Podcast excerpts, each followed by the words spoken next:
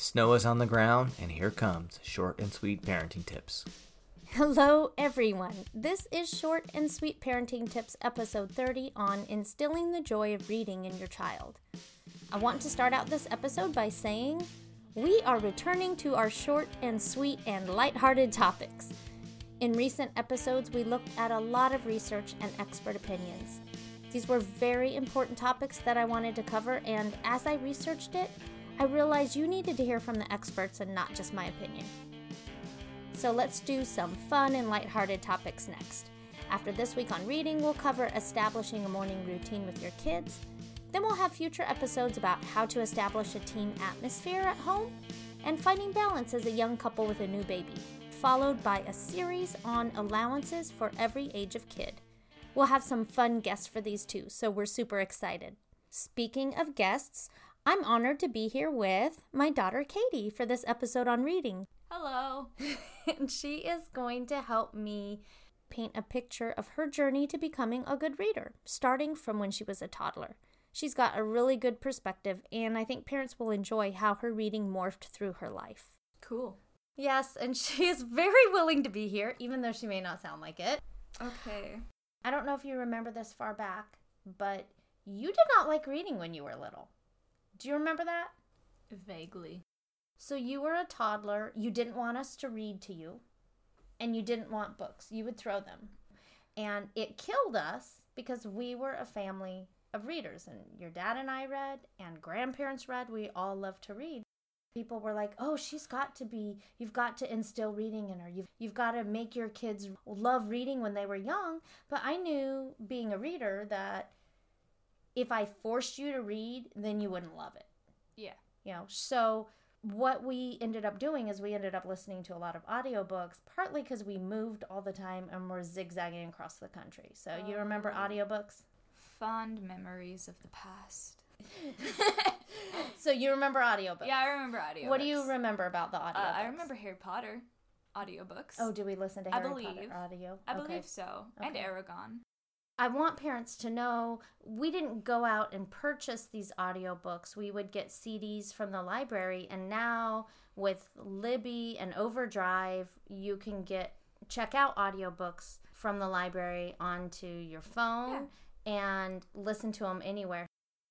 So Katie started listening to audiobooks and she would when she'd go to her room and have quiet time, we would play an audiobook when we were driving around. She would listen to audiobooks and her reading level audibly, I don't know if that's the right word, Yeah.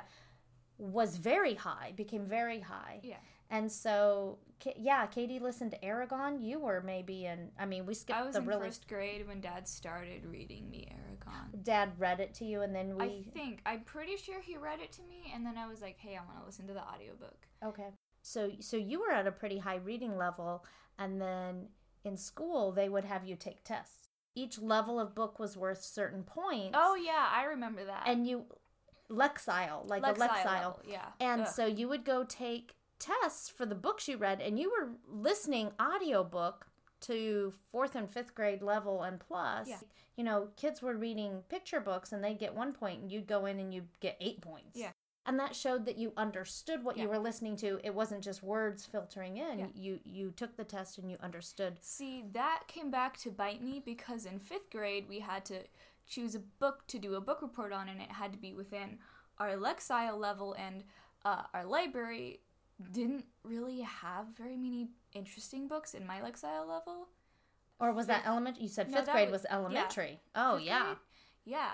So I was like, hey, uh, can I do a book report on this book? And my teacher was like, no, Katie, you have to get a different book that's in your Lexile. I don't even know what I ended up reading. Probably some boring Some crap. lame thing. Yeah. Because there was not a lot of age appropriate books in your Lexile, which I kind of wanted to bring up anyway.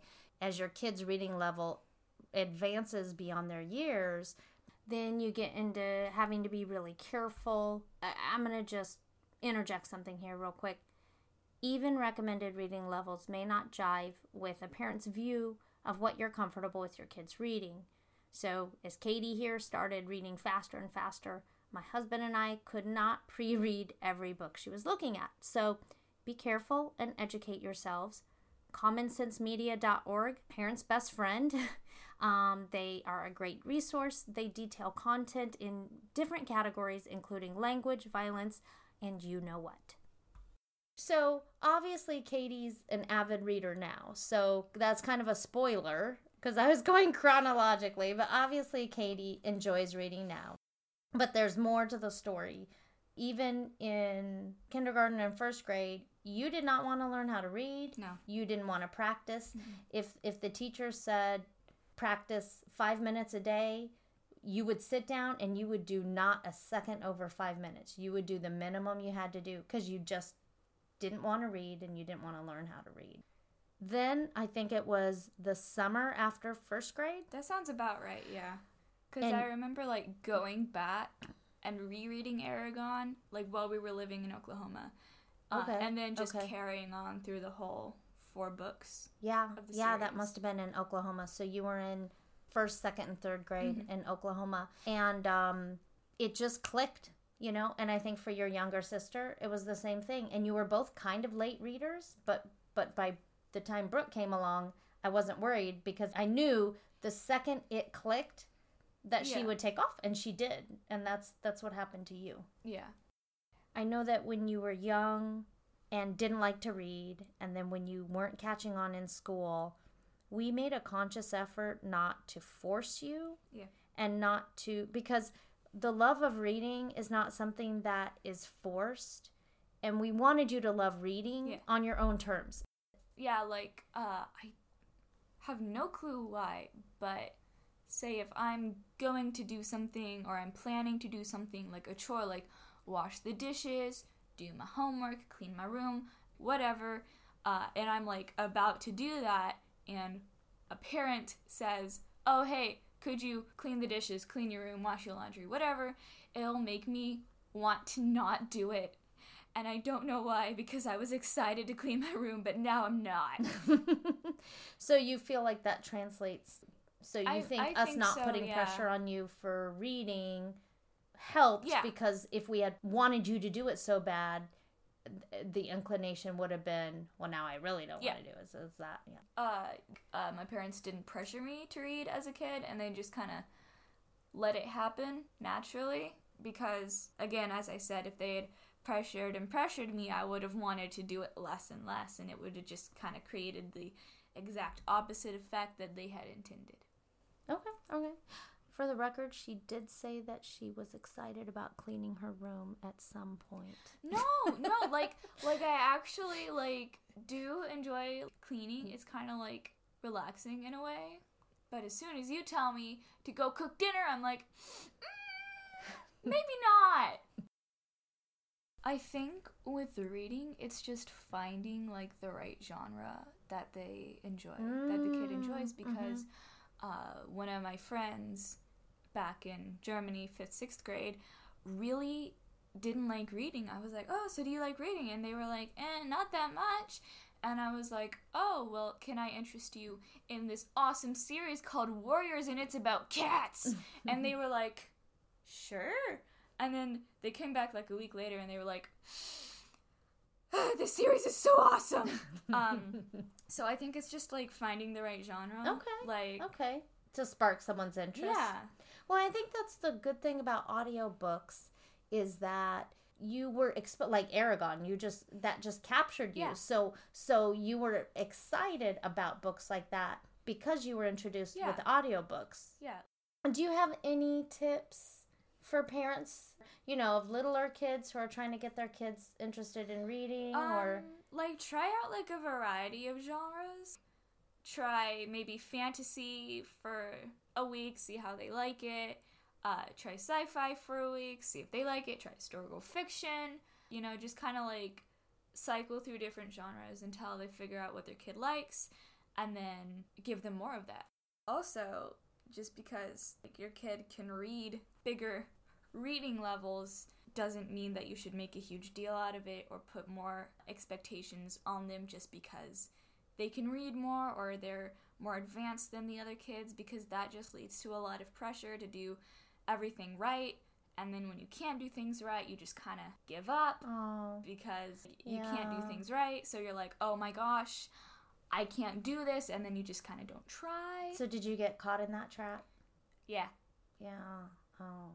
Now, did did that come from schools? Did that come from me and dad? I think or? it was mostly from schools, just because like, like I said in fifth grade, where she was like, "You can't read this book. Mm-hmm. You have to pick a different book."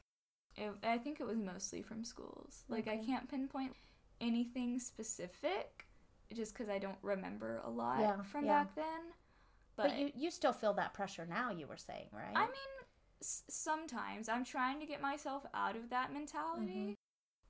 now, do you think with other stuff you weren't automatically really good at it, but the teachers expected you to automatically be really good I at it? I feel like. Okay. Okay. And then I found Eragon and the Lunar Chronicles and Oh. Warriors and Dealing with Dragons. Yeah, dealing with dragons. We That's a just- really good one. We should just make a bunch of like book suggestions oh, at the end of this episode because yeah, for I different remember ages. in like fourth grade we were listening to Dealing with Dragons with Brooke and she really liked Mm-hmm. Yeah, yeah, she did. She did. Um, and it's very clean and wholesome. Well, maybe maybe we can just write up a list and I can put it on my Facebook page and we can kind of do it by age and you can make some. And just because it's in like that age doesn't mean that people of other ages can't enjoy it. But I will not ask Katie to do it. I will let her excitement to do it. Just have her do it. We will have a list. that is not a promise. It is a threat. and hey, Kate, thanks. This was fun, and I really appreciate it. Thank You're you for your wisdom. One thing we forgot to mention during the interview is that the biggest thing we as parents can do to influence our kids' reading is to read ourselves. this goes back to episode 3 on positive discipline, where we showed how modeling behaviors for our kids is the number one way we can instill good habits in them. Unfortunately, though, the inverse is also true. The whole do what I say, not what I do approach gives your kids really mixed messages. Another way to put it is behaviors are caught, not taught. Here's an example that resonated with me, and I wanted to share it because I hope you find it interesting too. A mom wouldn't cut her hair for whatever reason. Then her young son began to not want his hair cut either, to the point where he absolutely refused, and his hair was growing quite long. The mother was taken aback because this wasn't something she taught or encouraged in her son.